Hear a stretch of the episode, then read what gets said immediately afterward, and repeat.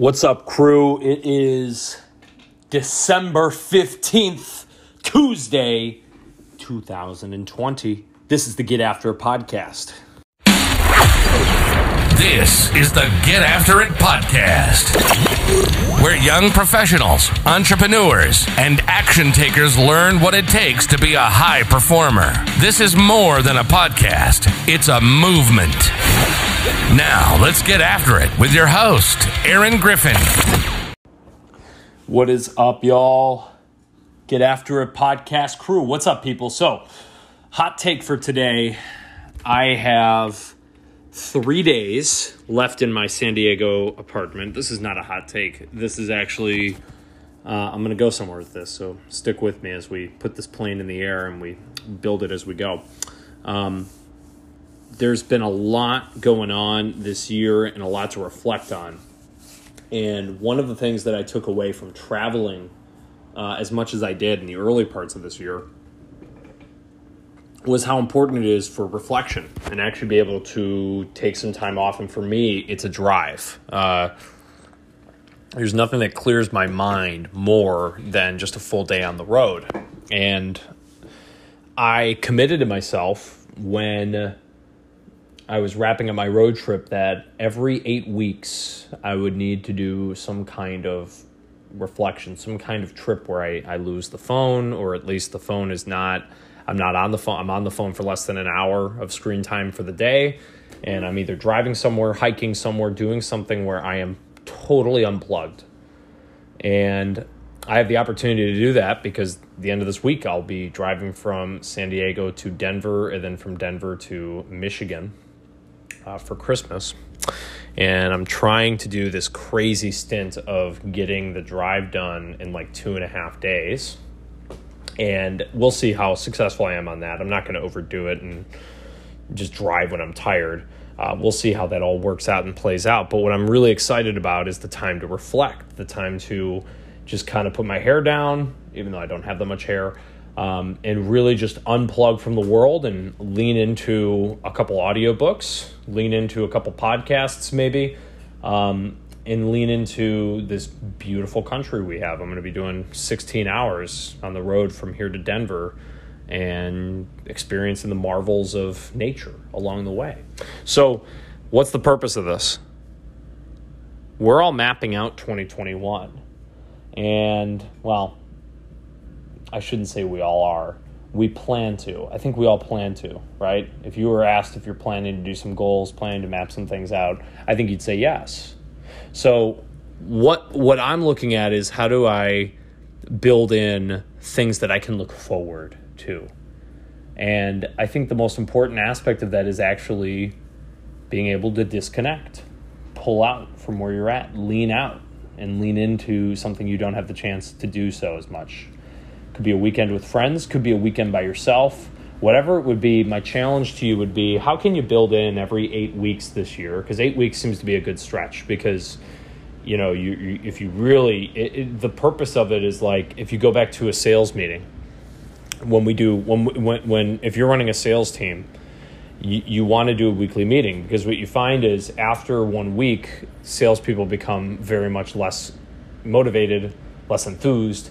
You need to have consistent coaching, consistent, um, I don't know if the word's motivation, but consistent work with that team. And it usually manifests itself in a weekly meeting in some capacity. And it's a fun meeting. It's got to be energy-wise. There's all that, all that stuff that comes into to running a highly grossing and highly uh, successful sales team.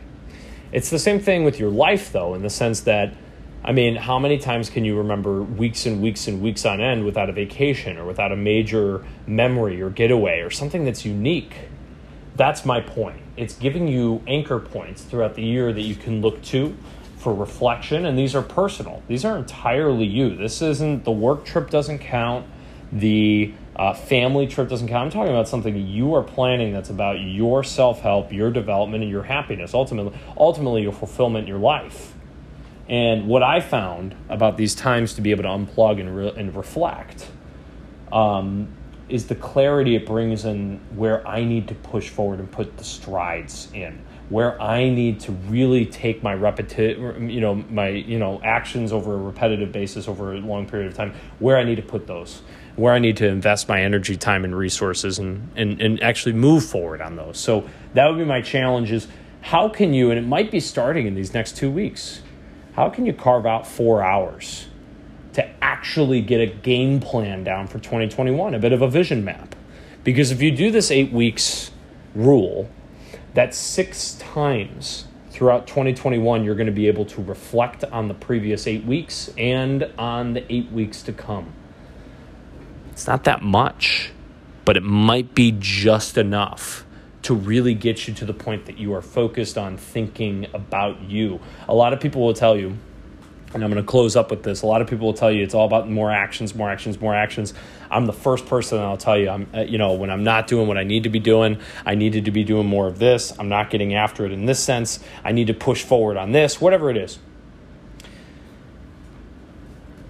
I had the privilege of attending a, uh, I guess it was a speech from, uh, it was a little bit of a Q and A live in person from Uh, a woman who was the personal, she was a transformation coach, and she worked with Mike Tyson after Mike Tyson had was bankrupt, lost all of his money, in jail, all, terrible, like rock bottom moment in his life. And that's that's who she specializes in working with, is people at rock bottom moments in their life. And one of the, the principles that she left us with, which I, I won't forget, which is just the fact that the greatest, the highest achievers in our society spend fifty percent of their working time thinking. And that seemed really foreign to me because that seems like a lot of time. But here's what it's a reflection of. If you have fifty percent of your time dedicated to thinking, it doesn't imply that you're lazy. It actually implies that you are, you have so much of your crap together that you can invest fifty percent of your time into thinking, right? Like the systems of your business don't depend on you. Or you have them mapped off to the point that you know how you're going to get in your, your twenty miles every day, whatever it'll be. We know that taking small, short, consistent actions daily create assets over time, whether it's health, wellness, business, financial, relationships. It's not about the moment in those senses. It's about the moment extended over a period of time, the consistency factor, right? But how much time do we actually invest into thinking to help identify patterns that we should implement in our life and that we want to? We just don't know because we don't spend the time thinking about it. So that's my challenge to you in twenty twenty-one. What are your optimized or scheduled times where you're going to spend thinking, reflecting on who you are, where you've been, both recent and in the future and far in the past? When are you prioritizing thinking in your days? A little bit of a longer episode. Thanks for sticking with me, guys. Let me know what you think of this. Drop us a review on the podcast. Always message me either on uh, Instagram or Facebook. Super responsive there. I'll be talking to you all soon.